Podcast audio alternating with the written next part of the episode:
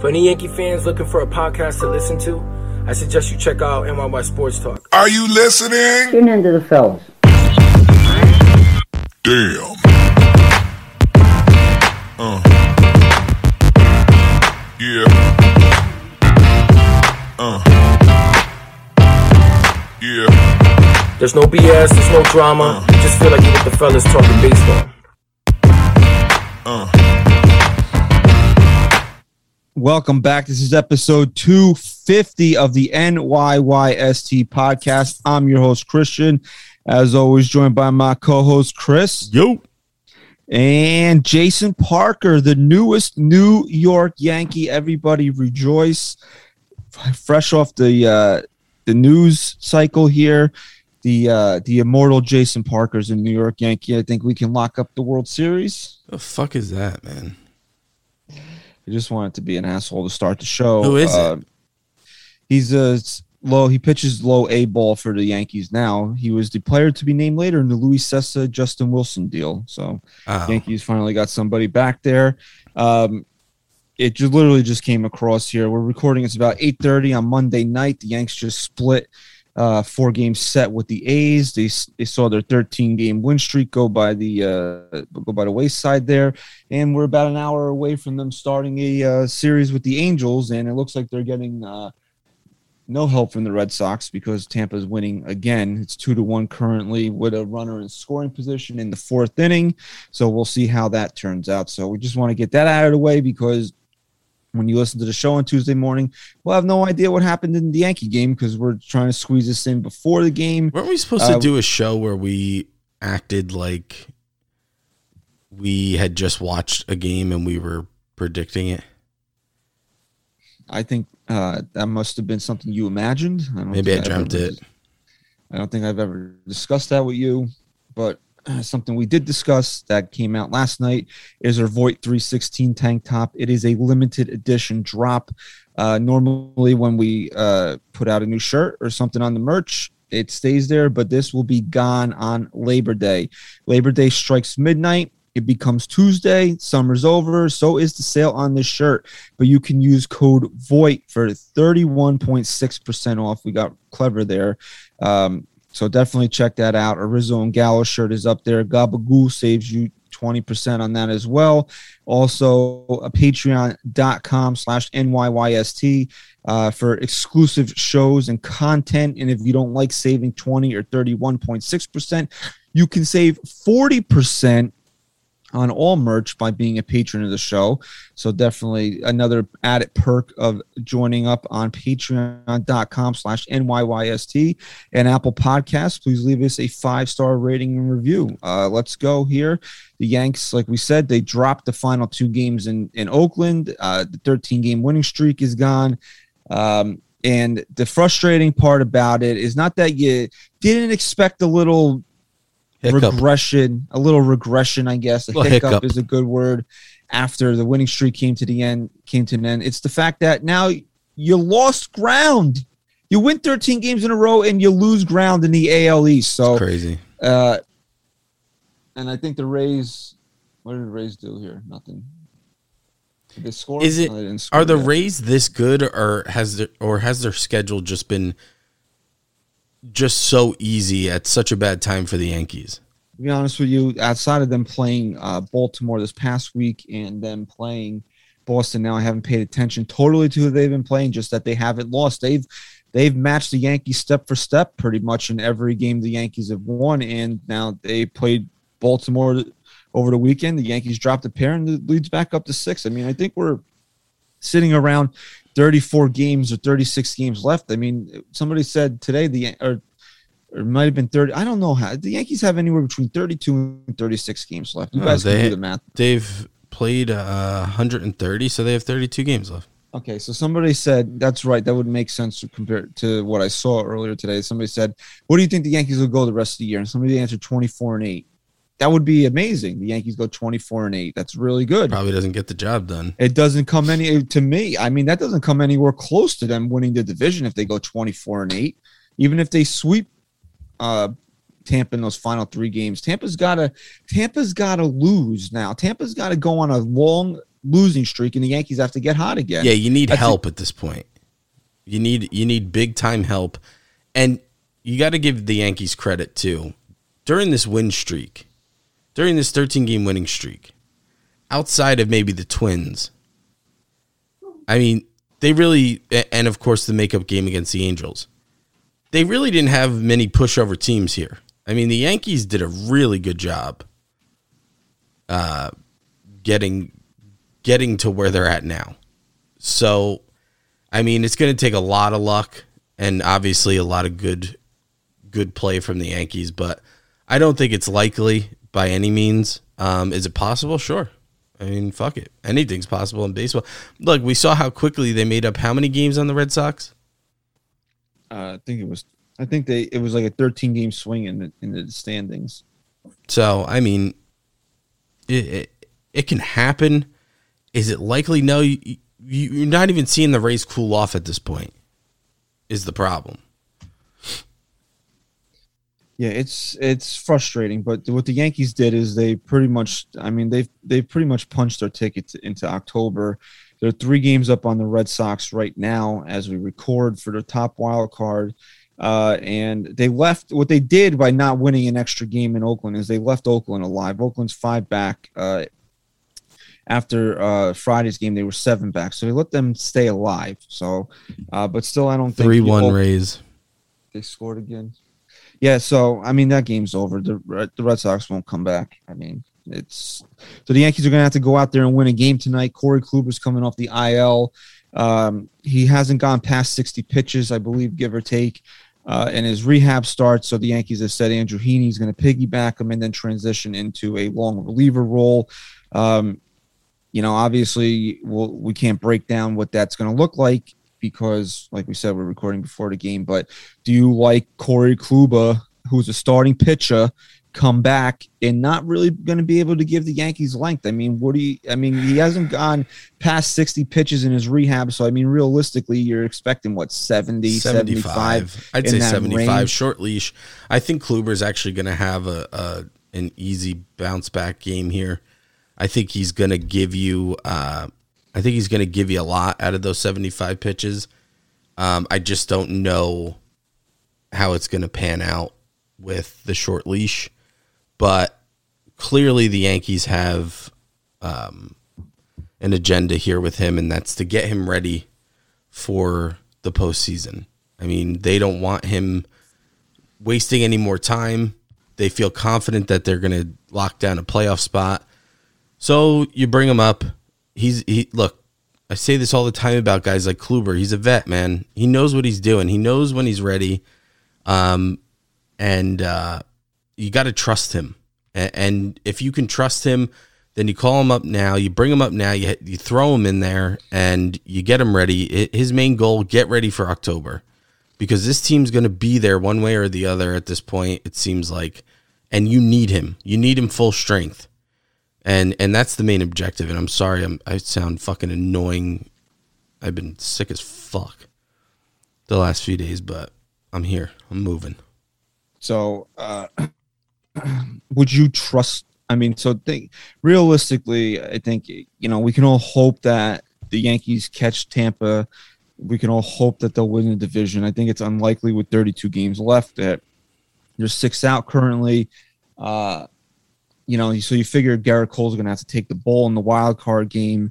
The Yankees should get past that. Should the Yankees get past that game, is Corey Kluber uh, the guy that you look to take the ball in game one of the division series, provided that he continues on a path in this next month that he builds up and he looks effective. Um, I that's really di- that's a really difficult question to answer right now because I don't think the Yankees are going to go down this stretch and have one guy or another in mind for game two. It's going to pretty much be just a battle of of who's going to earn it, and I know he's had a couple shaky outings his last handful of starts, but Jameson Taillon was really good for this team this year and really turned his season around and and has been a reliable, consistent pitcher.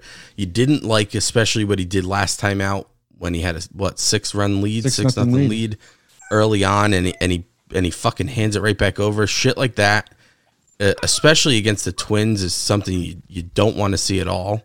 I'm gonna let you finish that thought because uh, my dog is going bananas right now, so I have to let him out. Go, is that what you call it? Let him out. Um, so I don't think the Yankees go into this one way or another and, and say, you know, we're hoping Kluber can can bounce back and be our number two. I think it's just a matter of building up his stamina, making sure he feels good. Again, he's a vet. He's he knows when he knows when he's on. He knows what he needs to get to to to his best stuff. So, you know, I don't think the Yankees are particularly, you know, inserting Kluber back into this lineup saying, okay, he needs to be here because he needs to be the guy we hand the ball over to in game one of the of the division series. I think it's more of he's he's ready. We can build him back up, and depending on who pitches better throughout this, these last few starts, um, that's who we're gonna be comfortable handing the ball over to. Yeah, uh, I lost a lot of faith in uh, Jameson Taillon after a start Yeah, but you know what? You know how I have certain guys that I just don't like. At least, at least I will s- cut away from that. Like I never was high on Jordan Montgomery, right? But fuck, how could you say anything bad about the guy? You know what? You can call me crazy. I if the Mm, season you're ended crazy. today, You're crazy. no, he gets the ball. I mean, if you're using Gerrit Cole in the wild card game, he's he starts game one. I, I mean, I don't agree with that by any means. Um, I just don't. But I wouldn't. the most But listen, I, I, I wouldn't be mad about it. I couldn't I mean, sit he- here and say it's it's a bad decision. I mean, he's definitely been the most consistent out of all the Yankee starters. Outside, even maybe a little bit more consistent than Cole's been this year. Uh, he's definitely shown the ability to pitch big games. He's definitely shown that he's got the stones for the moment uh, in October. So I don't see why it's a bad move to start Jordan Montgomery in Game One. Here's what I don't Should that- like. should- Here's what I don't like about that move. that you don't like Jordan Montgomery. No, I do. I I really do like Montgomery, and I respect the hell out of him now. But there's a couple things. One of them doesn't make logical sense because at any given night, the offense will show up for anyone. But for whatever reason, this team has a really tough time scoring scoring runs with with him pitching. Yeah, but I think you almost have to ignore that. Uh, Yeah, no, I, I'm not saying that would be that would con. I'm not saying that would be a, a serious factor into not pitching him. That's just one of my personal things that I, I'd be skeptical of. The main thing is that it seems like Jordan Montgomery, and I guess I mean I guess you could really say this about a lot of the Yankee pitchers, even as good as they've been. I feel like he's down a lot, even if it's just one nothing, two nothing if the Yankees win a game that Jordan Montgomery's pitching, it's usually from behind. I feel like, and maybe I'm wrong about that, but I I just mean, they don't they don't, they don't score for the guy. So I feel like it's always I feel like it's always oh poor poor Monty. He's going six innings, three runs again, and they're losing three nothing or three two three one. So even when he has a bad outing, he gives up two or three runs in, in one inning. Is that something that plays mentally into the team though? Uh, Again, even mean- though it doesn't make, even though it's not a rational argument, is that something that does play into the team's mind of like, shit, we haven't really been able to score runs for whatever reason? Is that something you want to fuck around with? I mean, I think in October, uh, when it comes to lining up your pitching, you just have to go with who's best. And honestly, like I trust him more than I trust anybody else on staff outside of Gerrit Cole. So for me, it it would be him. I mean, it's a nice little discussion point. I mean, we can definitely get deeper into it as we get closer. I just decided to bring it up because Corey Kluber is starting tonight. So it would seem like if in a perfect world, though, would you say this in a perfect world, the Yankees want Corey Kluber to take the ball after Gerrit Cole in October? Yeah, yeah, because that because if Gerrit because if um, Corey Kluber were to earn that spot, that would mean that he came back and he was fell right back into place of where he was before he got hurt, which was heading right back towards a dominant elite level of of a pitcher. And so, of course, you want him out of all guys to earn that spot because it just means that he is at his best. And when he's at his best, he's better than Taillon and he's better than anyone else in the rotation. So tomorrow, when you guys listen to this show, it's going to be August 31st, and then uh, you know summer's over, uh, which is depressing in and of itself. But then September 1st, rosters can expand, and they will expand to 28 this year, not to 40, which I I like. I think it gets a little convoluted when you start having 40 man rosters in the most important games of the year. I would have preferred like a 30 man roster, but they're doing 28 this year. So we we were asked uh, by the uh, the Jersey guy from upstate New York. He wanted to know what players the Yankees are going to bring up when their rosters expand, and I think one roster spot is automatically Gil. taken because Gleyber Torres is on a rehab assignment, and uh, it sounds like uh, he'll be back after the Anaheim series. I think the Yankees go home, right? They go home to play Baltimore Yeah. after they play the Angels. So it'll be September 1st. They'll have that open roster spot. Uh, so you don't have to get rid of Velazquez, even though, you know, we knew this was going to happen. The uh, he's cooled down. Tyler Wade kind of is Tyler Wade. He's having one of the best years of his career, if not the best. But then, you know, like last night, he can't escape the wrath of Yankee Twitter because he gets caught stealing, and then he's slow on getting the ball out of his glove to to DJ LeMahieu, which leads to a run scoring when uh, Montgomery had the double play ball. So I mean, he can't, even as well as he's played, he seems to can't, even can't get out of his own way at times. So it kind of like where did the Yankees go for the extra roster spot? And uh, you know, could they bring up Greg Allen? Could they bring up Estevan Florial? Yeah, I'm sure they could.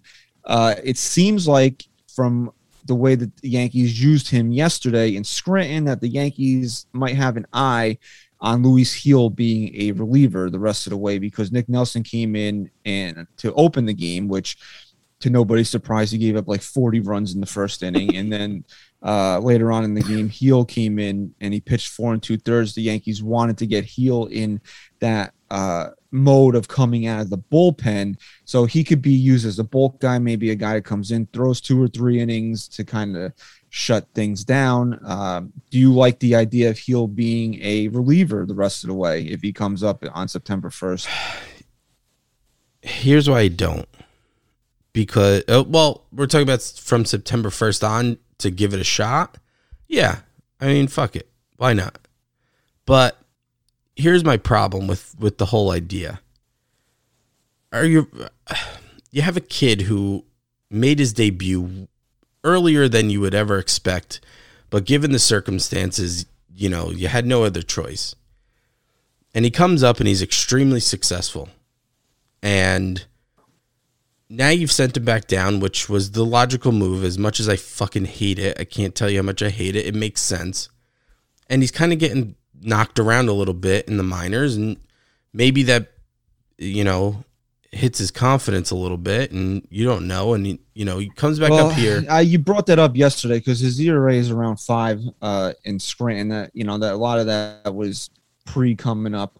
Pre cum. Uh, but uh, I mean, how much is his confidence shaken when he strikes out uh, the Phillies' top prospect in the game yesterday, and he's flexing as he leaves the mound? So yeah, I mean, I don't really like that stuff, but anyway, it just goes to show I don't think his confidence. yeah. is So, so you hope not, and uh, you know, he comes back up here. Now you're going to take a kid who, at any other year, in any other year, the Yankees would have said he's nowhere near ready because that's just what the Yankees do. And now you're going to bring him back up and throw him in the bullpen and try and make a a, a decent reliever out of the kid in hopes for what? How how dominant does he have to be for you to be confident enough in him as a reliever now to put him in on on the playoff roster? And how much are you going to really be confident bringing him in in October? So for me, it would be if I'm going to get anything out of Gil right now, let me let me keep throwing him out there because he looked really good as a starter. And then in October, if I have to, if I want to put him on on the roster at least for the wild card game or something to be a, a stopgap, if God forbid Coles gets starts getting knocked around early, something like that, fine. But I, I just don't really like experimenting with him because even as dominant as he may be out of the bullpen in, in September, I still don't know if that's enough for me. I'd rather see him in his natural element as a starter and let him continue to build what he was already building on and then bring that into the postseason if you have to. Yeah, but I mean, at this point in the year, you see uh, a lot of minor league seasons start to end. So, I mean, if he's going to transition into a reliever role, he's still you're using him in a situation where he would not be pitching; he just would go home. And I mean, I maybe some of this is necessitated by the fact that we don't think Luis Severino is going to be back. Uh, they said there's no structural damage, but he's still shut down. Uh, uh, even if he begins a throwing program, like we said, tomorrow's August 31st. I mean, how much time does he need to get ready? He's not going to be a factor. I mean, unless the Yank, I mean, can he pitch the final season of the year? If those games against Tampa mean nothing, I'd like to see him. I think it still would like to believe that it's important to get him on a major Who, league mound this Severino? year. Absolutely. Absolutely. You want to know why? I feel like I feel you know when people say like if you're looking to change make a change in in your in your life. If you're looking to start getting really healthy and start working out, each day you put it off is just another day that you come closer to just giving up on it and and never starting. And I feel like if we let Severino go another full season without touching a major league mound, it's just going to become the same fucking thing we've seen this year. Where it's like, you got to make this real for him in a sense. You got to let him taste it a little bit. We got to see what he still has right now. Let him taste the major league mound again let him let him get a feel for that. Give him give him extra motivation in the offseason to to get to get in better shape, stay healthy and to be the best in the best shape that he could possibly be to come back and actually contribute to this team. Yeah, if things like I said, though, if things are locked up, that last week of the season doesn't mean anything. Yankees are locked into the top wild card, can't catch Tampa, and he's able to to pitch even if it's two or three innings in a game i think it's important for him to do that now if the yankees still have a shot at, at the division i'm not i wouldn't want to play that game to No. be honest with you um so why to me I don't mind them doing this with Gil is because I think they wouldn't they honest to me it seems like they need another weapon out of that bullpen. As crazy as it sounds you cannot trust the Aroldis Chapman. I think even through this 13 game winning streak we've seen that we can't trust him uh, Chad Green sucks. I mean it, let's put our cards on the table. Uh, yeah should Joey Gallo have caught the ball yesterday? Sure, but it's Tony fucking Kemp. Like you're giving up fucking bombs to Tony Kemp. That's that has nothing to do with whether Joey Gallo should have caught a ball or not. That's you being a piece of shit pitcher. Okay? No, it's really it's just you being a piece of shit thrower. Because when Chad Green's at his worst, it's it's because he forgets how to actually be a pitcher.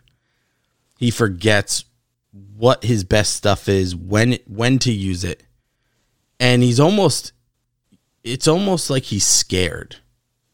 It's it's never you know when Chapman just isn't good, it's never that it's never that he's just very rarely that he's just giving up base hits in the gap every single batter. Well, look what happened when uh, they used Peralta to bail him out in Atlanta. He couldn't find the friggin' plate. Yeah, it's a well that's always what it is to me. It's always like Very rarely do you have an instance with him like when uh, he blew the game in Minnesota where it was he just got Correct. rocked with like two home runs and like and you knew something was fucked up with his with his finger at that point. So it's very rare that you see that from him. Whenever you see Chad Green have a bad outing, it's always at least to my knowledge, to what I can remember, it's always the fact that he pitches scared. He pitches from behind no matter what the no matter what the count is. It could be 0-2 and he's pitching like he's pitching from behind. And he forgets how he forgets how to be a pitcher. And that's not good. I'd actually rather see a guy have mechanical flaws than because those can be worked out than a guy who has truly established himself at this point as a as a very good reliever and to still question and doubt hi- himself on the mound. I think that's it's just concerning to me because there's no way up from that. Like it's only a downward trend. If you if you couldn't get there by now with the success you've had, when are you going to get there? Because he's too good to to give up fucking home runs to Kemp. He's too think good for that. Tony Kemp has five home runs this year. He's hit three of them against the Yankees. he's too good for that. He's just way too good for it. And so uh, no, you I had nothing to say actually. So I mean, if you're looking at the who you trust in a bullpen, you know, Zach Britton's done for the year. Uh, I mean, Wandy Peralta is now become your second most trusted reliever, right? Yep. Uh, Jonathan Loaisiga, I would say, is your tr- most trusted reliever. Although Gio Rochella, you know, Gio Rochella really, I mean, he's just come off the IL, but yeah, the Yankees didn't score yesterday. They scored one run, but I mean, if you want to take a deep dive into how how the Yankees lost that game, uh, Gio Rochella, Gio Rochella, ugh, it's easy for me to say, Gio Urshela's errors were the catalyst for pretty much every run that the uh, Oakland A's scored yesterday because he booted a du- easy double play ball in the inning that Tyler Wade doesn't turn the double play. So if Urshela turns the double play earlier in the inning, then that situation when Wade never happens, that run doesn't score.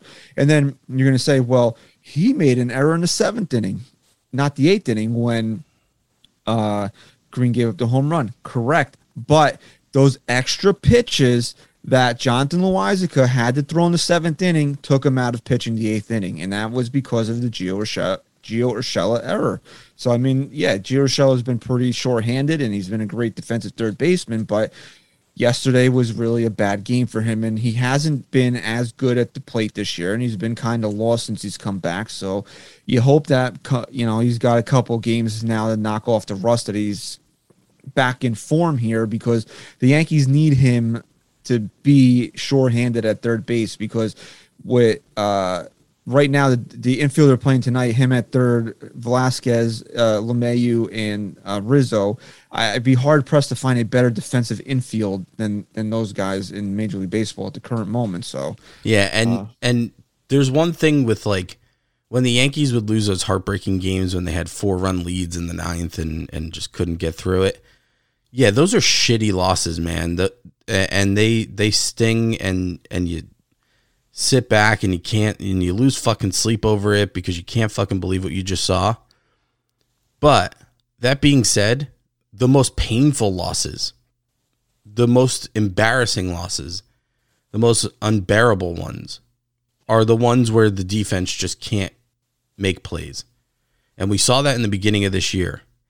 And it was it was painful because it, you just look like a bunch of fucking idiots on the field. And you saw a little bit more sloppy play in Oakland than you saw from this Yankee defense in a long time. I think it could have to do with that field too. You saw Matt Chapman get get eaten up on on one, and he's a fucking great third baseman. You saw Rizzo miss a couple Alex picks. Rodriguez if you don't know for yourself Why? What did he say? you didn't watch the game last night I don't listen to announcers. I block them out. I mean, he uh he had his head so far up Matt Chapman's ass. oh, I uh, know, I know. He was gargling his fucking tonsils. Yeah, I know. And um, you know, you saw Rizzo drop a couple picks that he normally makes. Rizzo has not been right since having COVID. I don't I don't know what it is. I don't know if he's dealing with some fatigue. You know, you hear it, it affects Is it fatigue everybody. or is it that he's not playing every day? He's been playing every day. No, he had. He didn't play yesterday. He didn't play a couple I days before was- that. I think it was warranted that he didn't play every. he that didn't play a couple yesterday. days before that. Yeah, but he's pretty much played every day. I mean, he's not the one sitting. It's Voit. Like today, stands the DH. Voit's on the bench. Rizzo's in there. Do you know when Aaron Boone is his own worst enemy the most? When he has too many players playing well. When he has when he has too many guys and he just tries to get cute with the lineups.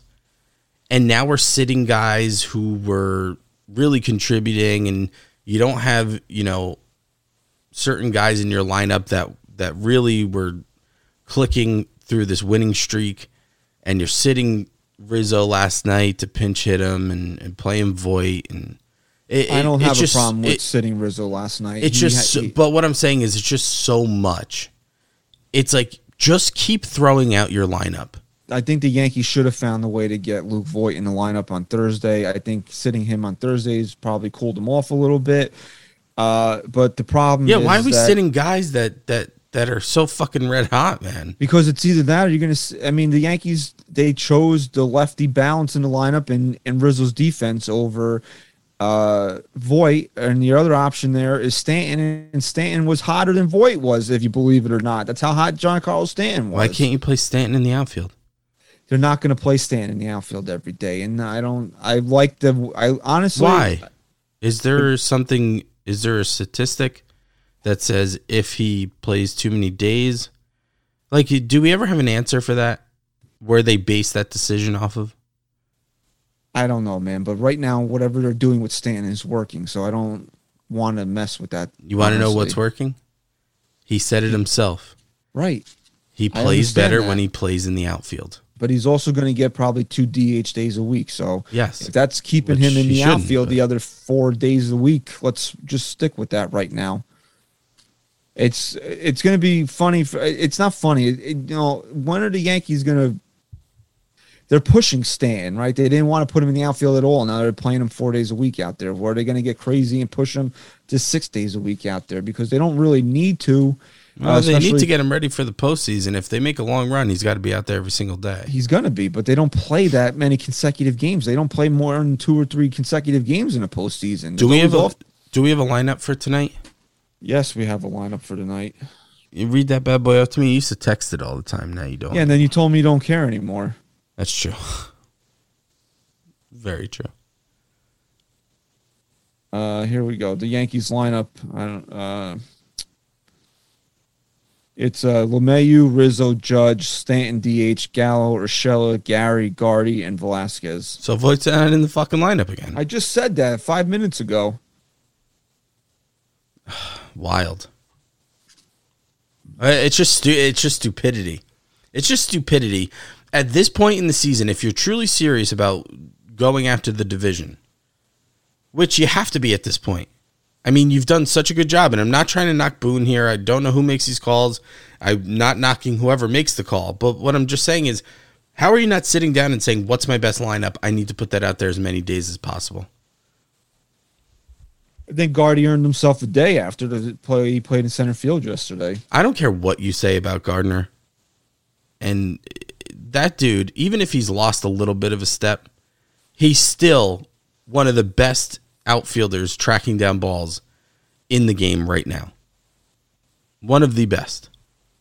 His arm's a joke, but he's still on top of his game in the outfield. I don't know. I guess maybe they felt he he earned himself another day after the way he played out there yesterday. So I mean, I, I don't know, man. We we said it. The Yankees' best lineup is Stanton, Gallo, and Judge in the outfield with at the DH. But this is what they're going to do. They're going to DH Stanton twice a week, and Voit's going to find himself on the bench in those days. And honestly, would you would you have more of a problem?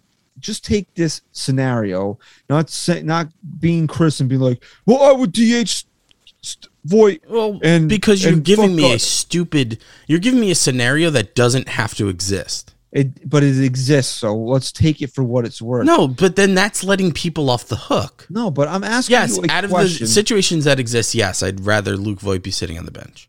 Than Giancarlo Stan. Yes, Your your answer is that Giancarlo Stan is better than Luke Voit. yes. Okay, that's Hey, That's but fine. but again, that is just saying that's like.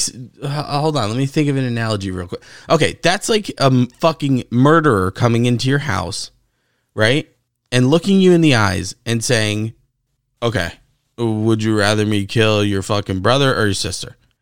Right? Neither. I want to fucking I mean, kill you. If, if you're dumb enough to, I want the a best- brother. Then go ahead and kill him. I want the best. well. I didn't want to use an actual situation for you here. Okay, mm-hmm. and, and and let's just say I have a gun in my in my back pocket, right? Option option number one would be to pull my gun out and fucking pop him right in the head and end this end the threat. So why, if that's an option, why am I choosing either either my brother or my sister at that point. If that's an option, is it not an option? Is it not an option to play Voit and Stanton at the same time? We've seen it happen. Yeah, they're doing it most times. I'm just saying. Why not And tonight? and the- and I don't After know. losing two games in a row, why are we not putting our best lineup out there? because Luke Voit sucks, dude. Oh my god. he's your he's your Montgomery. No, I mean, I I don't look. This is what they're this is what they're going with. Yes, And I know that. I don't. Did you not just hear my ana- analogy? Can I you not sit here, can you not just sit here and say this is what they're going with, but it's wrong? Can that not be something that comes out of your mouth? Do you not agree that this is wrong? if they were if this was game if this was the wild card game and Luke Voit is on the bench, then yes, we have a major problem. But you don't even want to be playing in a fucking wild card game. And they shouldn't. And Luke Voit sitting today shouldn't mean them playing in the wild. I'm not saying they can't not. win. Uh, they should win. They should win. But we should also be putting our best lineup out there because the more times we can see that, the more consistent at bats these The guys get, and the more of a rhythm they Brett get. Gardner. So when Luke Voit is on the bench and Brett Gardner is the guy playing, that's what everybody's issue is. You notice ever since these lineups started, there's more guys coming up to fill in and like names that you can't leave out of a lineup. And ever since we started doing that, the Yankees over the last two games have gone back to being an anemic offense. Do you think that's a coincidence? Say that again. I said maybe we had a in the 13 game streak, you had guys in that lineup that you wouldn't necessarily want to pencil into the lineup every day, but after things started clicking, everyone was hitting. And now that you have guys coming back off the IL and everything where you feel obligated to obviously put them back in your lineup because they're supposed to be your best guys and you're finding you're finding guys you're finding times for guys to sit and guys to play and changing this lineup every single day over the last two days of doing that have you not seen a difference in the offense and do you I mean, think what- that's just a coincidence I mean, what do you want to do? I, I don't. I, so this is people were bringing this up like, oh, we're gonna the Yankees are gonna suck now because Gleyber Torres is coming back, or you know, i gotta play- say i'm very concerned with with uh torres coming back Well, you know what? It's funny that you say that because we can transition into this right here. You know, our buddy Chris Cologne just sent this tweet and he wants to know, say a lot of people are seriously considering Velazquez over Gleyber. Where do you guys stand? And honestly, I know we brought this up last week where you have to seriously, and this is when Velazquez was hot and he was the talk of the town, and you were saying to yourself, well, you, you have to consider it, but you don't. Gleyber Torres is a better baseball player. Yes. You have to let Gleyber Torres lose that job coming back. Now you give him a short leash. If he comes back and he plays five or six games and he's booting the ball around, and he's hitting a buck twenty. You tell him like, listen, we don't have time to play fucking games right now. We don't have time to work out your bullshit. But he he's coming off the IL. When they get home, he's got to be in the lineup day one. Yeah. Yeah. No, that's a. I don't care if if Velazquez is hitting 400 right now. Um, Torres is your guy, and it sounds stupid. It sounds counterproductive, and it sounds like I'm contradicting myself. My argument just now was not that you shouldn't be playing Gio Urshela now that he's back, or you know, a- any other guy that comes back, just you know, sacrificing Odor's spot or sacrificing Velazquez. My point is, you need to play these guys, and it just seems like when you're trying to get cute and still, you know, give Velazquez a day and still give Odor a moment and still do this and still do that, you're taking away from what got these guys hot to begin with. And that's the that's two things. One, consistent at bats, and two, the energy and the chemistry that this lineup was producing. Well, I think you're going to be pretty set in the infield. I think when Gleyber Torres comes back, you're going to go Urshela, Gleyber, LeMay, And that's what it should be. I mean, that's what it okay, the outfield, and here's another thing that I want to bring up with regards to the outfield. I don't really like Judge playing center field every day. So if that means that Luke Voit also has to sit twice a week so we can put Judge back in right field, I'm okay with that. I just don't like him in center field all the time. Why do you I feel like know he's it going to get hurt? It's uh, yeah, you know, part of me still has that in the back of my mind. Like, why are we playing with our best player right now, playing him out of position? And go ahead, tweet me. He played there in college. You know, I did a lot of shit in college that I can't do anymore right now either. So that doesn't mean that's that's nothing. That means nothing to me that he played center field in college. He's doing it because he's a great athlete and he's a great player. But that's not doesn't mean that I'm comfortable with him out there every day. And I know that's our best lineup, but you know, if it means that Voit's got to sit twice a week to, uh, in addition to giving Stanton the DH days, so he doesn't overextend himself in the outfield, and that we could play Judge in right field where he belongs, then I don't have a problem with it. Somebody's got to be a sacrificial lamb on this team, and unfortunately, it's Luke Voit. And you know, we're not talking sacrificial lamb in a negative way either. It's it's because there's so much talent and and that's a good thing.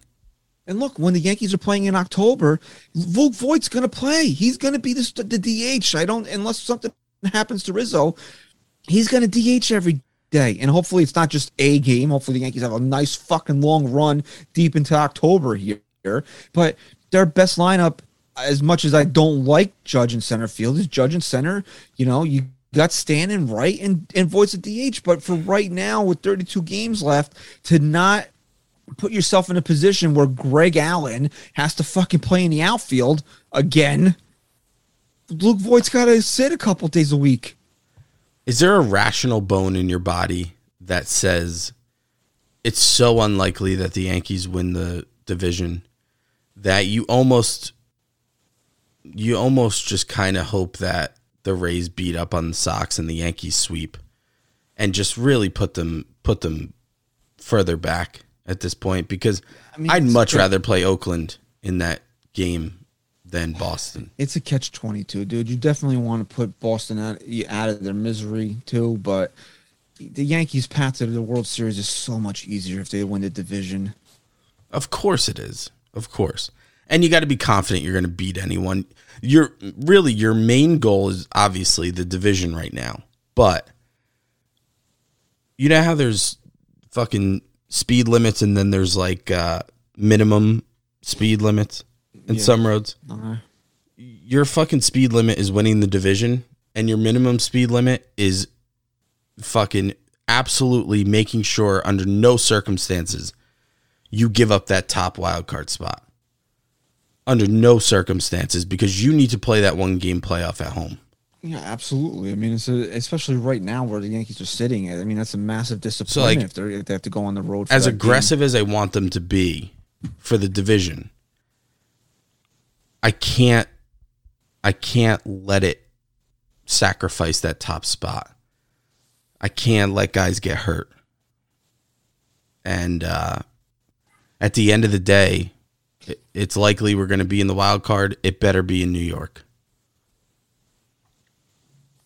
Yeah, this just came out right before we started recording. Ohtani was supposed to pitch against the Yankees on Tuesday. Now he's not going to. They're oh, saying, how ironic. Yeah, I mean, they're saying it's because he got hit by a pitch or he took. Ah. A, yeah, and it's just precautionary. Oh, he's such a fucking bitch. I mean, it, it was also. Uh, I mean, it's also kind of ironic or a coincidence, coincidence. maybe. Yeah, it's not ironic. That, it's coincidental. That, that uh, his first, I mean, his worst start of the year was against the Yankees. So there's just too many of these things with this guy. He's great and he's great for baseball, but there's just too many of these instances for me to, to for me to really like celebrate him as like this this this phenom, this larger than life guy. Like he he didn't want to come. He wanted he had all these rules. He couldn't play in a team that had a Japanese legend. Yeah. He didn't want to play. He didn't want to play here. He didn't want to play there. He, and where did he wind up? In Anaheim, where nobody cares what he does.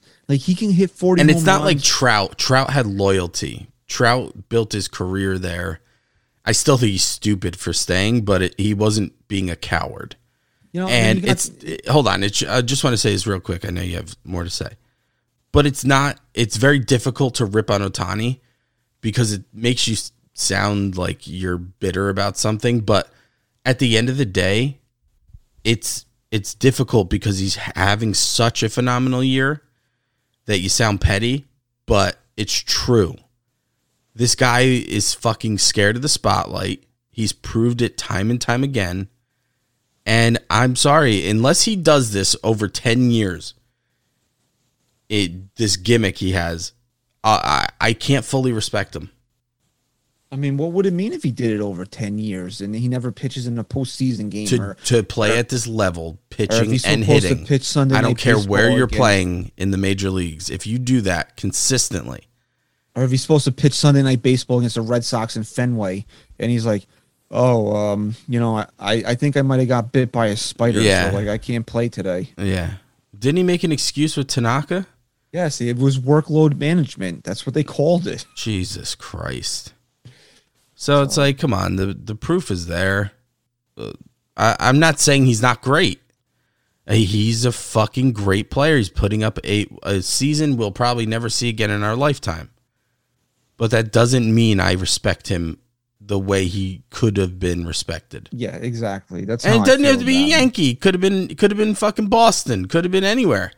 I would have respected him the way he, a player to his caliber deserves to be respected. No, and then people are tweeting like, "Oh, this is so bad for baseball." Like, if Ohtani wastes his entire career in in Anaheim, uh, I don't feel sorry for a guy that this is the deci- this is the decision that he Correct. made. This is where he wanted to go. And would he, be this like- player in New York? Would he be the same guy in New York or on the big spotlight? He's, he's hasn't shown me that he could pull it off. Well, here's the difference, right? The Yankees. Let's say he went to, he was going to be a Yankee. The Yankees would have handled him differently. You want to know why? The Yankees' main objective is winning a World Series every year, so they would have handled him differently. The Angels, they literally don't give a shit what they do, and they can have guys that that Yeah. are, are they like the dog like and this. pony show. It, put, it puts people in the seats. Because guess what? They, if they win a World Series, it's gravy, but really, it's not what they're there to do. I Yeah. know that sounds stupid, but I mean, just look at what Well, they've been done to- clear. It's been clear over the last decade. look at what they've done to build around Mike Trout. I mean, if they were serious about that, they could have definitely outbid the Yankees Hey. on Gerrit Cole. Come on, Think now. about this. Build around Mike Trout. How about the fact that you still have a young Mike Trout who uh, apparently just can't stay healthy anymore? But regardless of the point, then you get Ohtani, and Ohtani's proving to be a, a, a great player. Now would be especially be the time to just really go balls out and try. They won't. They're not gonna.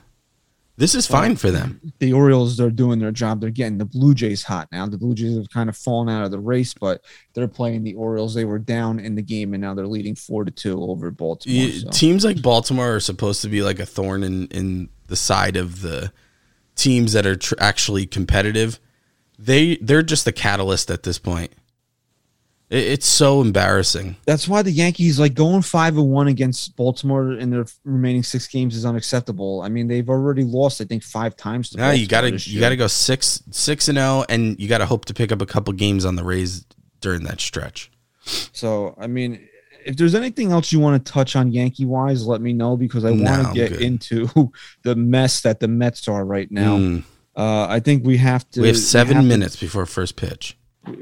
We have to discuss this before we wrap up the show here. Um, you want to fill some airtime? So while I You want me to just give the backstory in case uh, anyone lives under a fucking rock? yeah, because I want to find the I want to find the exact quote until we can read it. All right, so the Mets are the definition of of a shit show and an embarrassment, and I'm not saying that out of out of you know any type of resentment. I'm actually I put myself in the shoes of a Met fan, even though they're annoying too.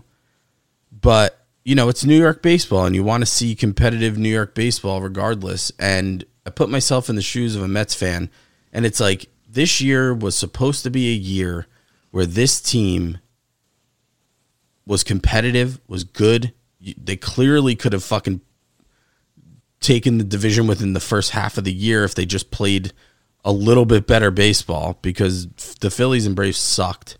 They could have put them to bed. They they failed to, and now not only are they not competitive, they are having one of the worst in-season collapses I've ever seen. Um, and and and to you know fuel the fire a little bit, Baez, Javi Baez, one of the guys they just brought over, had the balls to say the thumbs down thing that they stole from the Yankees, by the way, uh, was a knock at the fans for booing them. And it hurts his feelings when they boo. Please don't boo, or we're going to give you thumbs down. And that's where they're at now. You have Sandy, who was it? Uh, Sandy Sandy, Alderson. Alderson. made a statement, um, you know, con- condemning those actions, and uh, and yeah.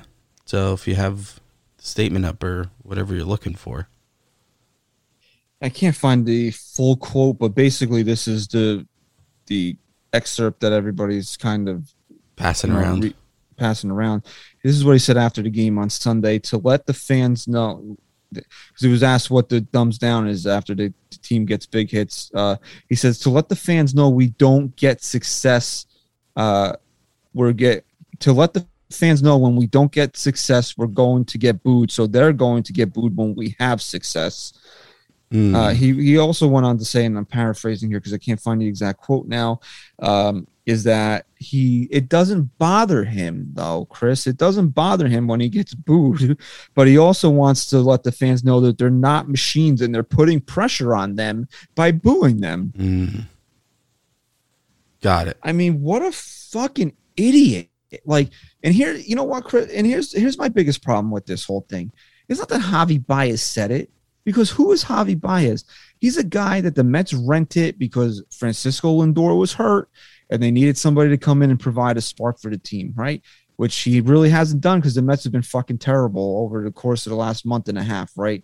This is a shitty division that they're in. They could have even they could have been halfway competent. They could have been running away with it. That's So- what I was saying when you were looking up the statement. so while you're taking on your own fan base, you're terrible. It's not like, you know, the Yankees fans booing Stanton three at bats into the season after the guy had one of the best Right. postseasons for the Yankees since A Rod in 09. It's not that situation. It's that you're playing fucking poorly for an extended period of time. And you're going to take on your own fan base here and then tell people it doesn't bother you. But listen, listen. I mean, as much as I hate the booze, and especially when they're irrational booze for guys like Stanton and shit, it got it even got to a point this season with the Yankees when I said, you know what, boo everyone as loud as you fucking can because this team is an embarrassment right now. But you know what the you know what it is though, and I don't just because I don't agree with booing, especially in stupid situations like on opening day. Right, right. That's the shit I don't really agree with at all. If fans want to boo, you go ahead and boo. You boo. Because guess sometimes you, sometimes you sound like an asshole when you do it, and sometimes you're justified in doing it. And when the Mets are pissed away a division lead in a year that they could walk backwards into the postseason, you're entitled to boo. Absolutely. But here's the bigger problem, Chris. It's that Francisco Lindor is also on this train. He's the guy that you just went out there and made a big trade for and gave $350 million to. It's not like Javi Baez where he's out of here at the end of the year. You don't have to re-sign Javi Baez. He can walk and go somewhere else where where they'll give him uh, Kool-Aid and ice pops before the game, okay? Because it sounds like what he wants uh, to have happen for him. Francisco Lindor is here for 10 years and he's taking on the fans. The other, you know, Kevin Pillar. Who the fuck is Kevin Pillar? He's a nobody. He's a decent, solid Major League Baseball player. He's not a linchpin for the Mets. He's not a building block for the Mets. The fact that John, uh, Giancarlo, that Francisco Lindor is also taking on the fans and have said shit like, well, Pillar, you said. can't you can't come at me for my defense. You can't come at me for my base running. Guess what, bro? Nobody gives a shit, you know, about your defense and your base running. You know, is it great that you play good defense? Is it great that you're a good base runner? Sure. That's all things that go into making you a great player. But guess what? They're not they're paying you to be an elite offensive player, not a guy that was hitting 190 or whatever it was before he got hurt for most of the year after getting a $350 million contract. These are guys that just don't get it. Here's- he doesn't get it. Like, and this is, you know, and this is why I love the fact that the only thing Stan's ever said about him getting booed is that when he got booed in 2018 after he had a terrible game, he said, I would have booed me too. He didn't take on the fans. He bat flipped the fans one day. He got when he got tired of it. That was a bat flip at, at the fans, but it was never a, a thing like this where Brian Cashman had to make a statement about it. Yeah, here's my here's my take on it, and this is what I thought about it a lot today. Um, and here's my final take on it all. If they wanted to keep this as something Well, that E five red uh, Ray score another run. great, if they wanted to keep this as something in the clubhouse that they used as motivation, you know, thumbs down, only they knew, kind of like when the Yankees don't tell anyone what their shit means. Yes. Why are you telling the media about right this? so so now so now you have to say to yourself okay they didn't do that so now what do you get out of telling the media this? And there's two ways to that you can think about it. Let's break down the first way real quick. The first thing could be okay if i'm honest and i tell them then they'll sit down before bed tonight and really think long and hard the fans will think long and hard about how their actions affect this team. And they will no longer boo us and they will only support us no matter how poorly we're playing. And maybe this can make things better. Does that sound rational to you? uh, I mean, you should be smart enough to know that you're probably going to piss the fans off and make it worse. Okay. So you don't think that, you know, going into that, a rational person um, with any bit of brain would could sit there and think that this could make things better because it'll it'll open the fans' eyes up to to how their actions affect the team. Uh, no, because there's there's something that fans, especially fans in New York, want, and that's tough guys. They don't want guys that are soft and be like, "Please don't boo us. Right. Please sit down there and think about how this makes me feel." Right. So then there's only one other option as to what you're going to get out of saying that, and that is to not only not only turn the fans against you more, not only put more pressure on the entire team, but to completely to make this clubhouse completely implode. Where you were questioning before all this if anyone had control over the team. Now you're just watching them now you're just watching the whole fucking thing explode in front of your eyes. And Well- and that's not your job. Your job is to go out there and perform and to make your team the best that they can in order to win a World Series. And why do you want to win a World Series? Is it because you get a nice shiny trophy and you get to celebrate in a parade for one day? Is that why teams want to win World Series, Christian? Ultimately, Ultimately, why does an organization get a guy like Javi Baez in order to put a spark in the team and to win a world, hopefully win a World Series? Why? Is it so they feel nice inside? don't So they wanna- can- so they can isn't celebrate? and isn't that why you uh, you play baseball to show that you're the best? Well, well, but what is showing that you're the best do? You tell me. You if the Yan- if the if the Yankees went uh, five seasons in a row under 500, would you be anxious to go put your spend a hundred bucks and put your ass in a seat?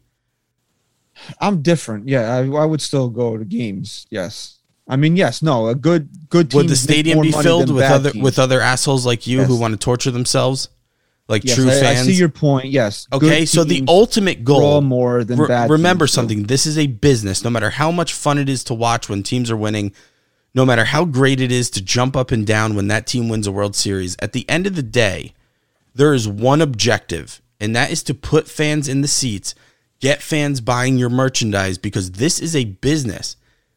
An owner doesn't go out and get a guy like Lindor or a rental like Baez so that they can feel good and pop champagne at the end of the year.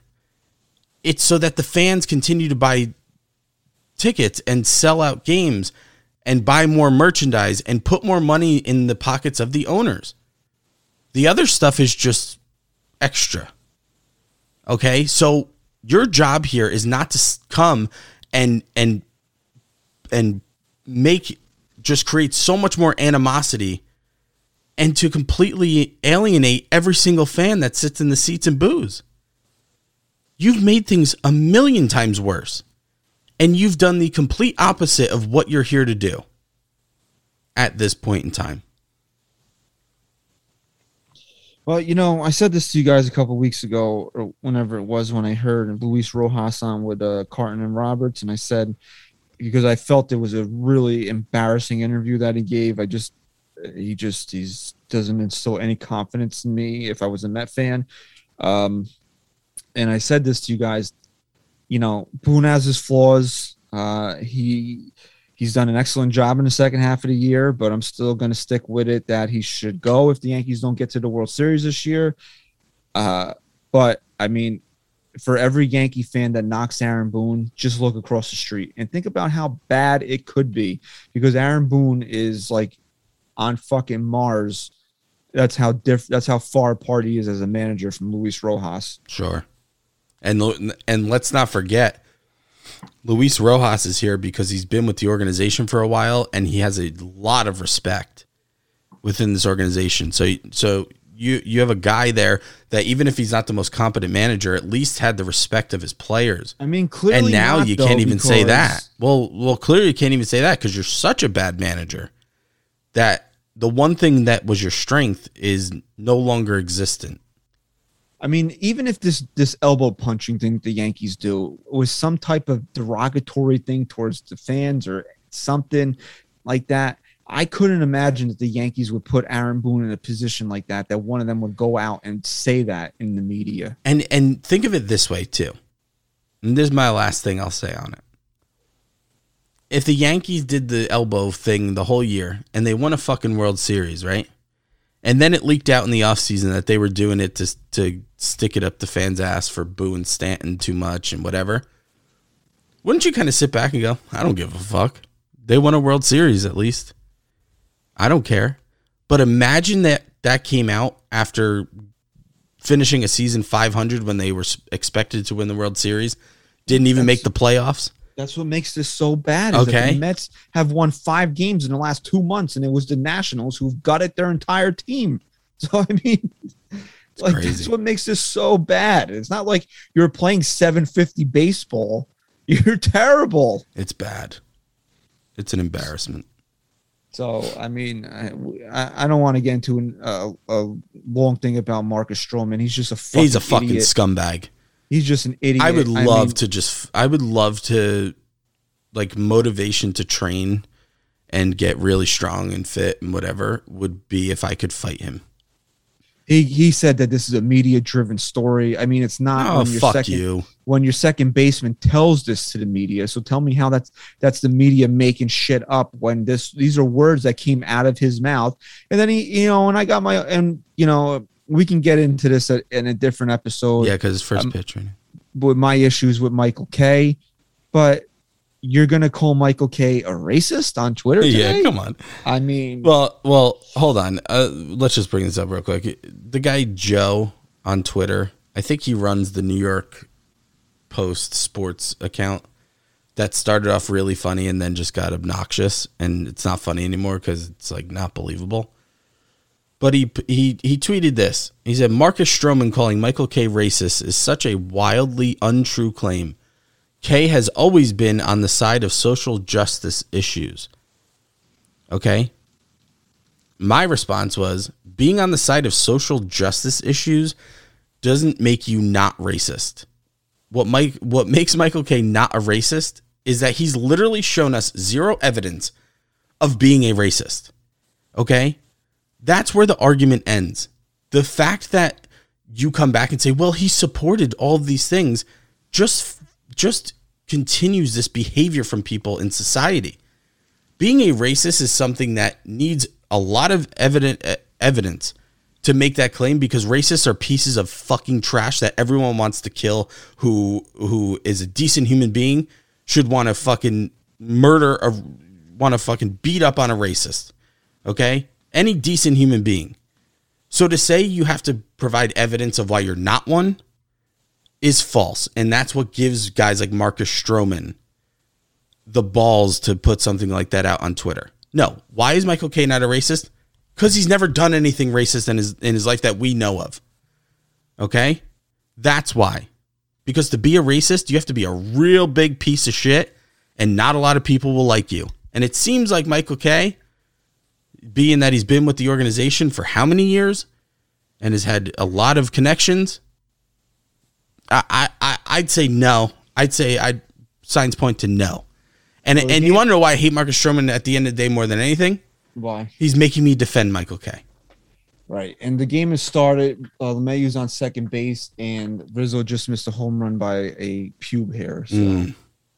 uh, so we're gonna get out of here. Uh, yeah, I mean, Stroman's an idiot. I mean, Idiot. basically, that his argument for Kay being a racist uh, was that, you know, and some I'm sure somebody will correct me from, but from what I took from the conversation was that his co-host is white. So if he wasn't a ra- if, he wasn't a racist, then he'd have a uh, you know a person of color as his co- Got it. co-host. One nothing Yankees. I mean, I mean, can you make this shit up, dude? no, I mean, no, that's it's true. I mean, that's what it comes down to. That's what the definition of racist racist is now.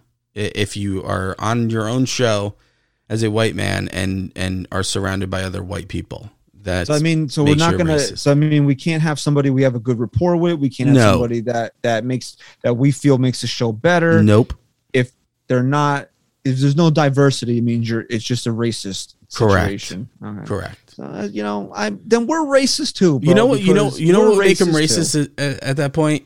If What? if it came out that Michael Kay was interviewing people for the job and he had a few black guys, maybe a couple Spanish guys, and then Don LaGreca, and he was like, uh, I'm giving it to Don because uh, you're white. Like if that was what he said, then we could go and burn down his, the studio. I mean, when SGR's not here, I mean, do we have? Do should we just find somebody here to, to make diversity? This way, people Yeah. don't say that we're racist. I mean, because Sure. that's basically the fucking.